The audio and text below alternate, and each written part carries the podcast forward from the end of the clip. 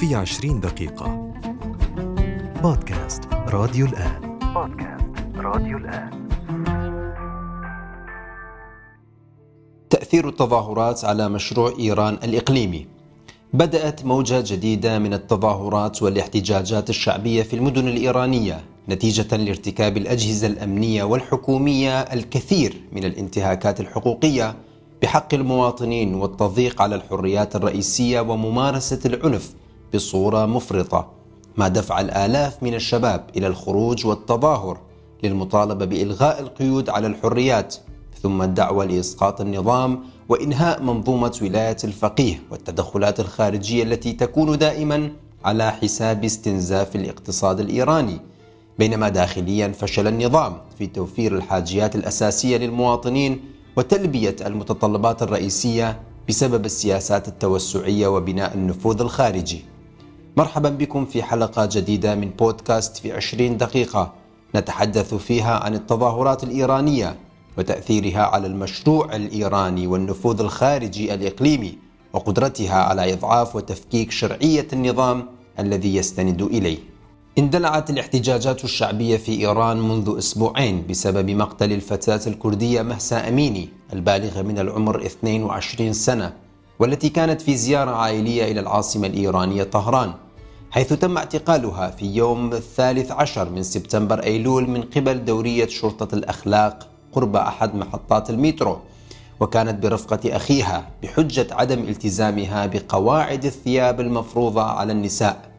واتهم الشهود عيان عناصر الدورية بضرب الشابة داخل سيارة الشرطة حيث نقلت بشكل سريع إلى مشفى قريب من طهران وهي شبه ميتة وتوفت هناك بسبب ضربها وتعنيفها. وعشية الحادثة اشتعل الشارع الإيراني بصورة كاملة وخاصة المحافظات والمدن الكردية حيث طالب المتظاهرون أولا بمحاسبة المسؤولين عن قتل الفتاة مهسا أميني وإعطاء ضمانات بعدم تكرار هذه التصرفات والانتهاكات بحق الشباب والنساء بحجة الأمر بالمعروف وتطبيق قواعد الدين. إلا أن عدم استجابة الحكومة الإيرانية وإنكارها تحمل مسؤولية هذه الجريمة أو محاسبة الأجهزة الأمنية أدى إلى تصاعد غضب الشارع الإيراني بصورة أكبر حيث توسعت الاحتجاجات وارتفعت سقف المطالب من مطالب حقوقية بحتة إلى مطالب سياسية تطالب بتغيير النظام وإسقاط منظومة ولاية الفقيه ومحاسبة المرشد خامنئي على العديد من الجرائم التي حصلت ووقعت سابقا. ومنذ بداية الاحتجاجات حاولت السلطات الإيرانية قمع التظاهرات بالقوة واستخدام العنف عن طريق الرصاص الحي والضرب واعتقال المئات مما أدى هذه السياسات لمقتل أكثر من 76 شخصا وإصابة المئات بحسب التقارير الحقوقية مع إمكانية تصاعد هذه الأرقام نتيجة لإغلاق وحجب الإنترنت وعدم قدرة المنظمات الحقوقية على تحديد عدد الضحايا بصورة دقيقة إضافة إلى الإصرار على التعامل الأمني مع حراك الإيرانيين بغض النظر عن الخسائر التي ستقع في صفوف المدنيين. شهدت إيران مجموعة من الاحتجاجات البارزة منذ تأسيس نظام ولاية الفقيه عام 1979 من ضمنها الاحتجاجات الطلابية التي حصلت عام 1999 عندما شهدت إيران موجة كبيرة من الاحتجاجات الطلابية التي انطلقت من جامعة طهران. بسبب إغلاق السلطات الإيرانية صحيفة سلام الإصلاحية نتيجة لسياسات الدولة في التضييق على الحريات الصحفية ومحاولة تقييد الحريات في الجامعات. ونتيجة لممارسة القمع من قبل الحرس الثوري الإيراني والباسيج وحزب الله وسقوط ضحايا من الطلاب تصاعد غضب الطلاب وباتوا يرفعون سقف المطالب ليشمل إصلاحات في بنية النظام.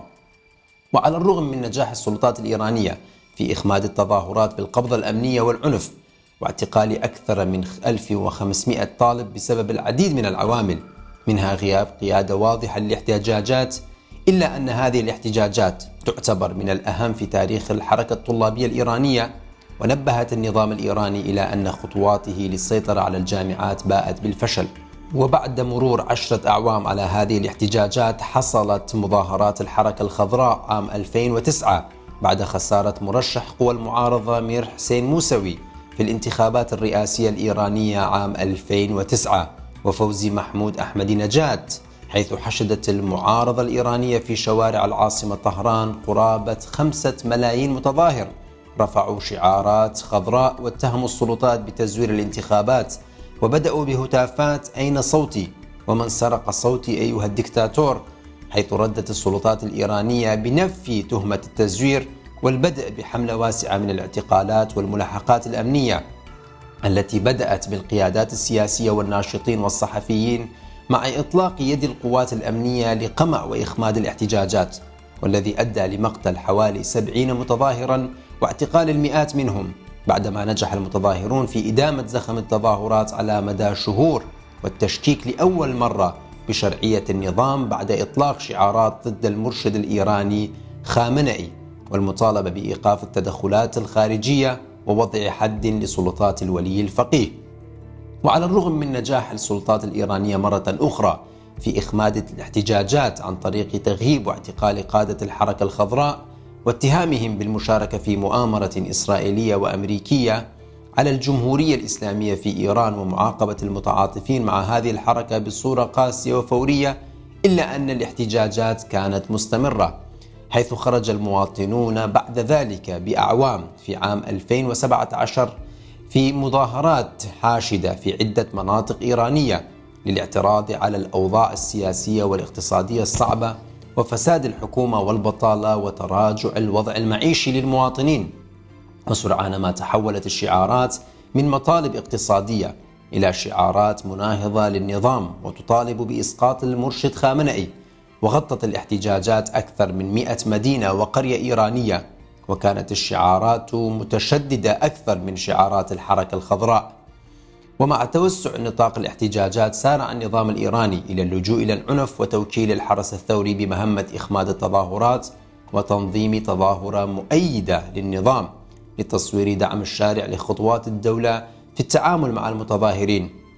وعلى الرغم من نجاح الحكومة الإيرانية في قمع المتظاهرين مرة أخرى إلا أن الكثير من الخبراء اعتبروا هذا الحراك خطوة مهمة في عملية ضرب وتفكيك شرعية النظام الإيراني. حيث قالت شيرين عبادي الفائزة بجائزة نوبل للسلام أن الاحتجاجات هو الفصل الأخير من الجمهورية الإسلامية وأن سقوط النظام قد بدأ. حتى لو تطلب الأمر سنوات. وفي عام 2020 أيضا خرج الآلاف من المتظاهرين الإيرانيين للتنديد بحادثة سقوط الطائرة الأوكرانية المدنية التي تم قصفها من قبل السلطات الإيرانية حيث حمل المتظاهرون السلطات الإيرانية المسؤولية المباشرة عن هذه الحادثة المؤلمة التي تسبب بوقوع عشرات الضحايا. وكانت له تداعيات سلبية على المستوى العالمي. واليوم أيضا تحولت الفتاة الكردية الإيرانية مهسا أميني التي قتلت على يد شرطة الإخلاق الإيرانية إلى رمز للنضال والثورة حيث خرج الآلاف من الإيرانيين وهم يحملون صور مهسا أميني إضافة إلى حرق وتمزيق صور الخميني وخامنئي وزعيم فيلق القدس السابق قاسم سليماني. مع ترديد العديد من الشعارات كالموت للدكتاتور والموت لخامنئي المرشد الأعلى للجمهورية الإسلامية. ويبدو أن ما يميز التظاهرات الحالية عن التظاهرات السابقة أنها تتزامن مع تدهور صحة المرشد الإيراني خامنئي والذي يعاني من الأمراض وغيابه عن المشهد قد يدخل البلاد في مأزق جديد. بسبب عدم وضوح البديل وهل سيكون اختيار البديل وراثيا أو من خلال اختيار شخصيات أخرى لديها نفوذ داخل منظومة الحكم وتحصل على الدعم من الحرس الثوري الإيراني. وللمزيد حول هذا الموضوع نتحدث مع خبير العلاقات الدولية الدكتور عمر عبد الستار ونسأله ما الذي يميز التظاهرات الحالية عن باقي التظاهرات التي حصلت في عام 1999 و2009 و2017 و2020 في ظل التفاعلات الدولية الحالية والتطورات التي يشهدها الإقليم. يعني أنا أعتقد ما يميز هذه الانتفاضة أنها آه، انتشرت في مدن كردستان وامتدت إلى المدن الإيرانية الأخرى. بمن فيها طهران وأصفهان ومشهد ورشت ومدن أخرى. هذا آه، ربما آه، شيء لافت في هذه الانتفاضة. آه، ولذلك مثلا نجد أن الحرس يضرب قرى في إقليم كردستان العراق مثلا. أو أن بعض المدن قد سقطت مثل أشنوية ومدن أخرى في هذا في هذا المجال. أيضا من الأشياء التي تميز هذه الانتفاضة أنه تشعر أن هناك قيادة بصراحة. أنا يعني ما كنت أشعر أن هناك قيادة سابقا لكن هناك قيادة. حتى أن قاليباف اللي هو رئيس مجلس الشورى يقول الأعداء اتحدوا ضد النظام. معناته أن هناك قيادة. آه طبعا مجاهدي خلق ما وراء الانتفاضة بالتأكيد يعني في هذا الموضوع. فأنا أعتقد إذا توفرت قيادة هذا أيضا يميز هذه الانتفاضة. أيضا ما يميز هذه الانتفاضة أنها انتفاضة انتفاضة أنثوية عفوا أو انتفاضة انتفاضة مرأة هذه.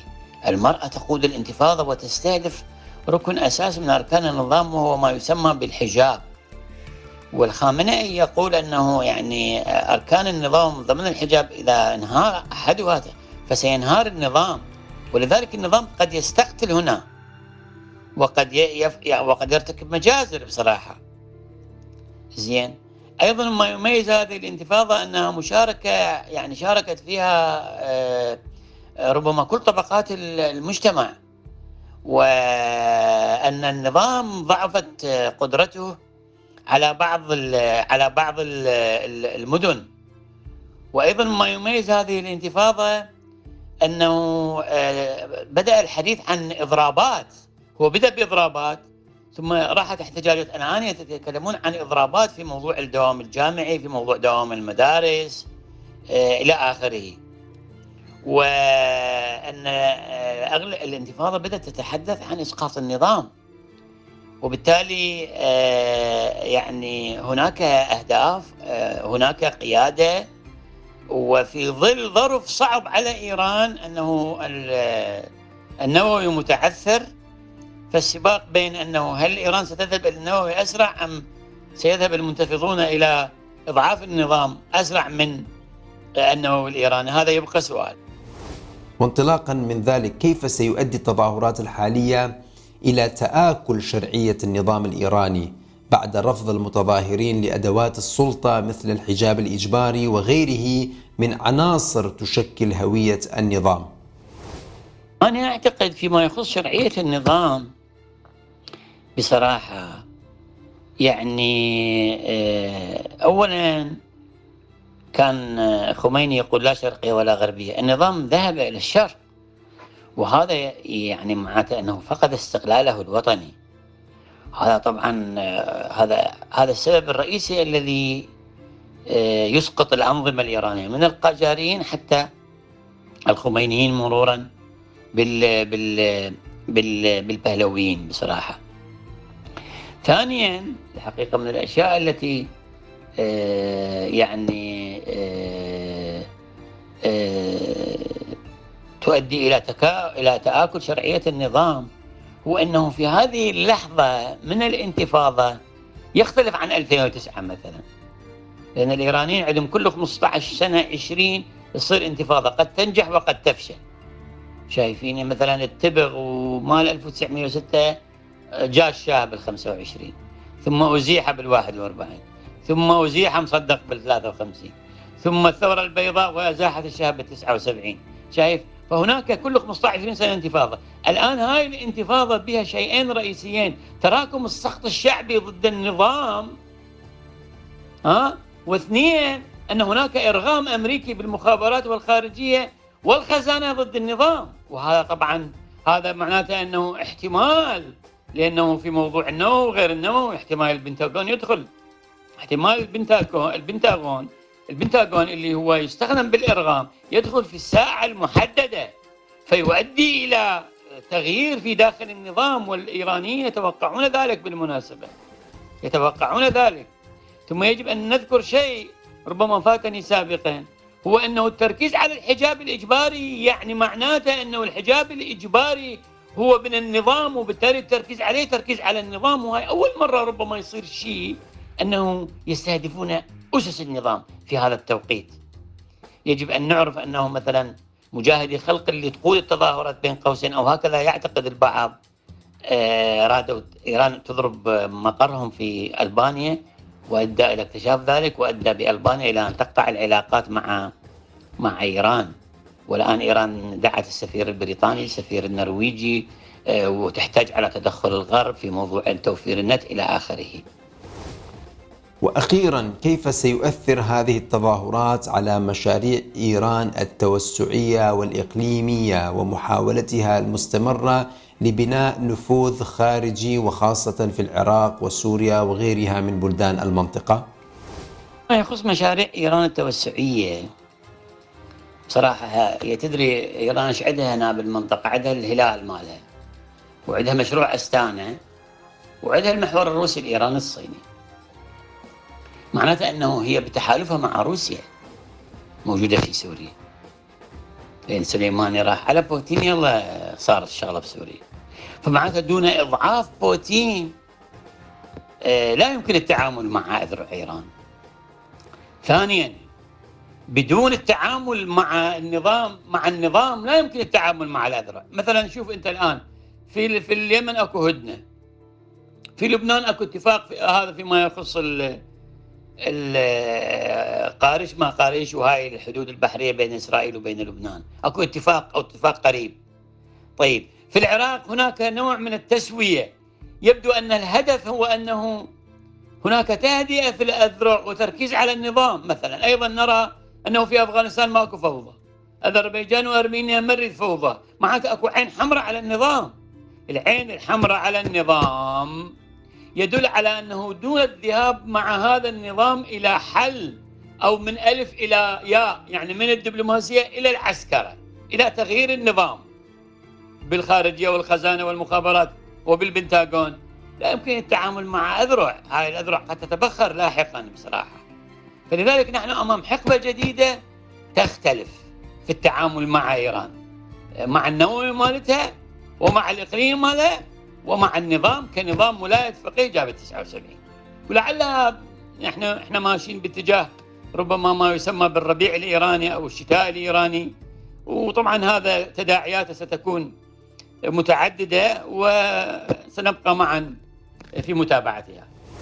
ومن خلال تحليل هتافات وشعارات المتظاهرين داخل إيران يبدو أن هناك انتقادات وحملات قوية من جانب المحتجين ضد الحرس الثوري الإيراني. الذين اعتبروا أن الأدوار التي يقوم بها على الساحة الخارجية دائما ما تفرض تكلفة قوية على الداخل سواء بسبب اتساع نطاق نفوذه الاقتصادي أو بسبب إصراره على مواصلة التدخلات الخارجية التي تدفع أطرافا خارجية أيضا إلى اختراق الحدود الإيرانية وتنفيذ عمليات استخباراتية داخل إيران والتي أدت إلى اغتيال الكثير من العلماء النوويين والقادة العسكريين واستهداف ومهاجمة المنشآت النووية الإيرانية. ويرى المحتجين أن تكرار هذه النشاطات وتكرار اختراق الحدود الإيراني يعطي انطباع بأن إيران دولة ضعيفة غير قادرة على حماية حدودها وفرض سيادتها.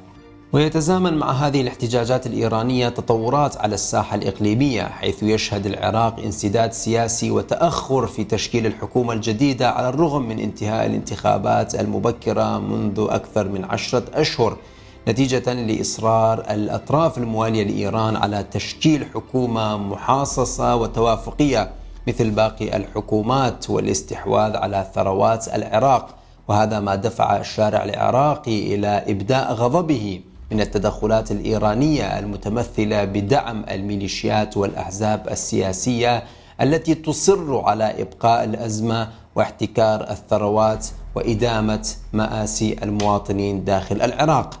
أما على الساحة السورية فإن الضربات الإسرائيلية مستمرة على الأهداف الإيرانية مع تراخي القبضة الروسية التي انشغلت بالساحة الأوكرانية وهذا ما يدفع الجانب الإيراني إلى مواجهة العديد من التحديات والتساؤلات حول قدرتها على ملء الفراغ الذي قد يتشكل نتيجة للتراجع الروسي داخل سوريا.